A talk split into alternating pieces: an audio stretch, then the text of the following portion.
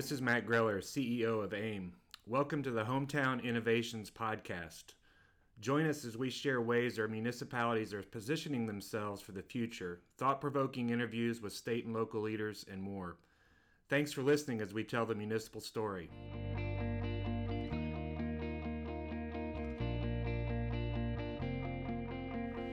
Welcome to this episode of AIM's Hometown Innovations Podcast.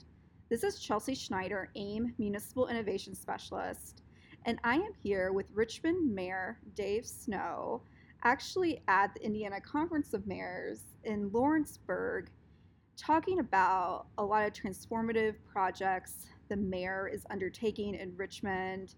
First off, a really cool project, kind of long time in the making, to demolish a former dilapidated hospital along a main transportation corridor Correct. through the city. So, Merritt, tell me a little bit about that. Yeah, well, first of all, thanks for having me. I appreciate you uh, taking time to uh, let me sit down and talk with you.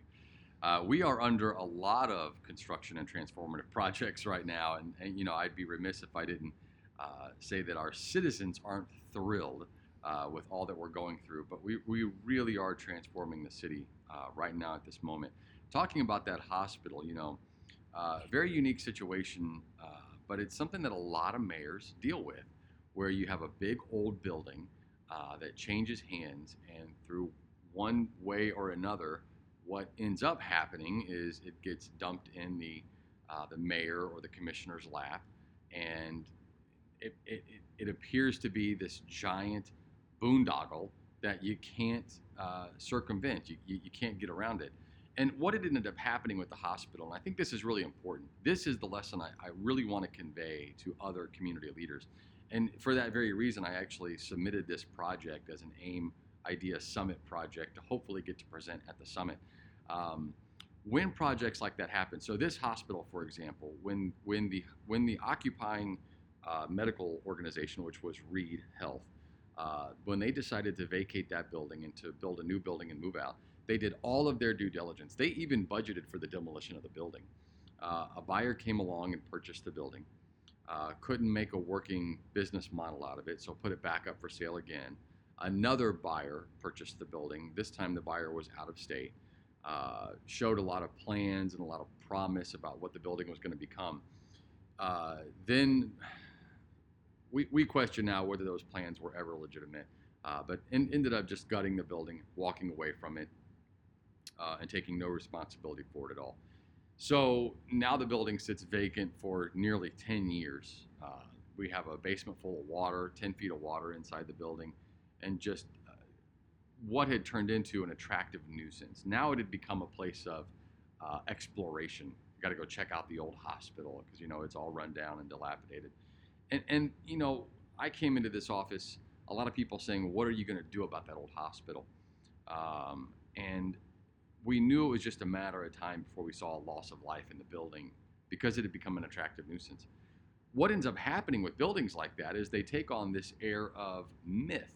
So, since it had sat vacant for 10 years and no one knew what to do with it, there was all this sort of talk that would go around about, oh, I hear that thing's going to cost $20 million to be able to uh, tear it down and clean the site up, or I, I hear it's no, I've heard it's I've heard it's 25 million, and it just takes on this sort of urban myth about it, and it really leads to the entire community feeling like, um, well, if nobody's able to take care of that, then I, I, guess we, we can't take care of much of anything. It had really become a boat anchor for community morale, economic development. No one was able to look forward uh, because they kept looking back at that mess. And and it's a very old saying, and I hate to be cliche in this interview. I apologize for being so cliche, but there's the old saying: you can't steer a ship by looking at the wake it leaves behind you. You can't do that. You'll always crash the ship doing that. And that hospital, that old hospital, had created that type of feeling for our whole community.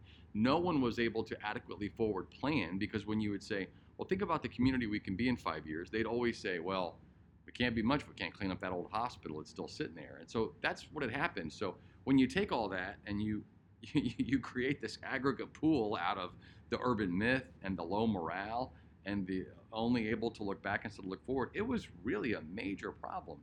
Uh, and so the whole thing really culminated in, in teamwork. It took uh, county council, county commissioners, city council, and myself, all of us working together, uh, which is 20 elected officials, which is a, a lot of different uh, platforms and agendas and political backgrounds and a lot of different stances on on a lot of different things. It took all of us taking all of that different stuff and taking it off the table and putting it on the floor and only leaving on the table the hospital and saying what are we going to do? And we just took we took it one little baby step at a time and said let's start with a hazardous material survey.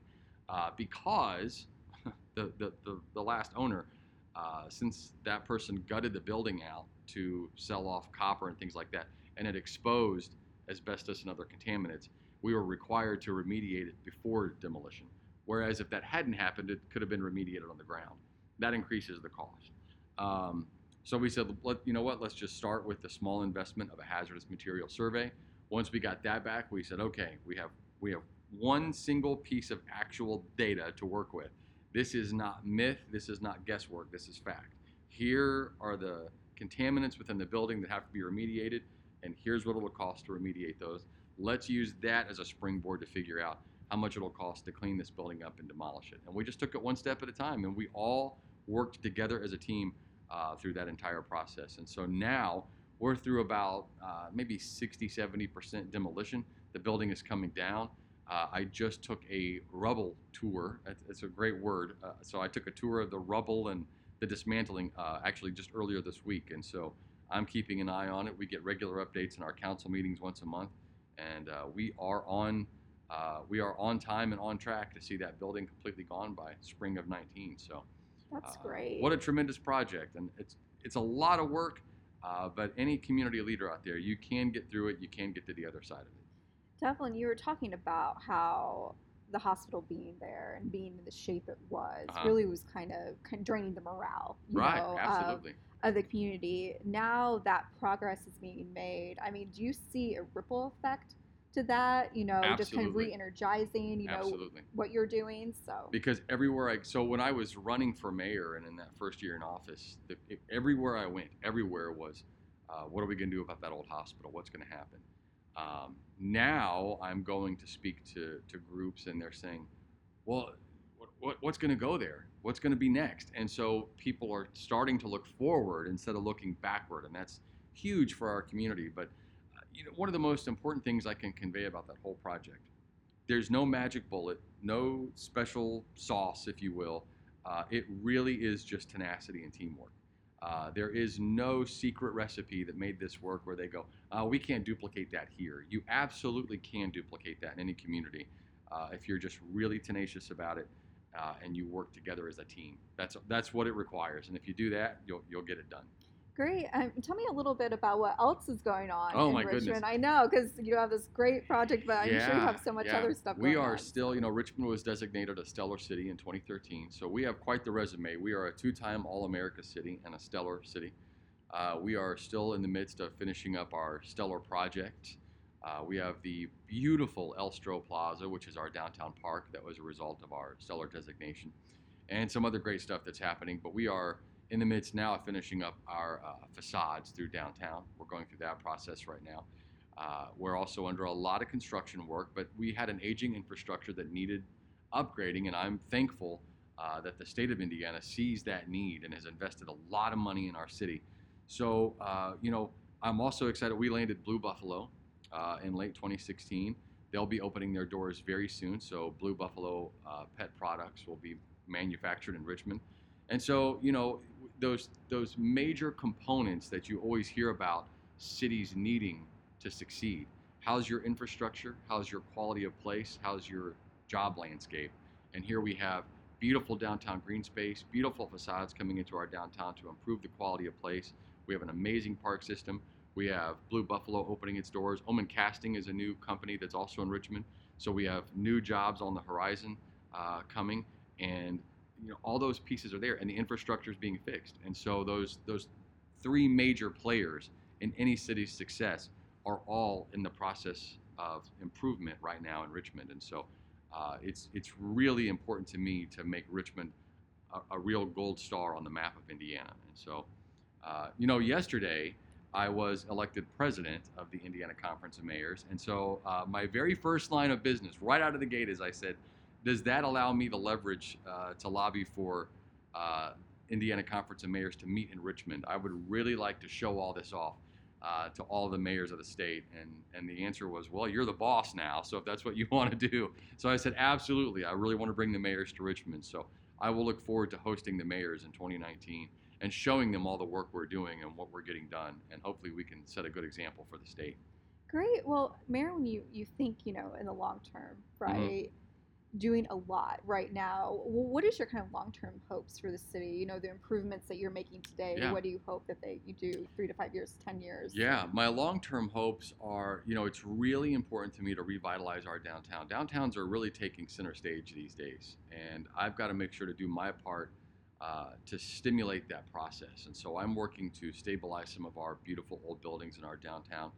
Uh, also to, like I said, fix that infrastructure, but to increase the connectivity. So I'm installing a bicycle and pedestrian uh, pathway right now through our downtown historic depot districts to connect all that together and then to invigorate some of the housing market down there so that we are attracting people and particularly those millennials that we talk about all the time it's it's it's always a subject um, as the boomers age into and past retirement uh, the millennials are taking their place in the country where they're buying their homes and starting their families and their careers they're more mobile uh, so they're taking their jobs with them so uh, i am really working to build an attractive quality center city uh, so that they can live down there, work down there, play down there, and build their life down there uh, in the heart of Richmond. And I think that's, that will be a key to our future success.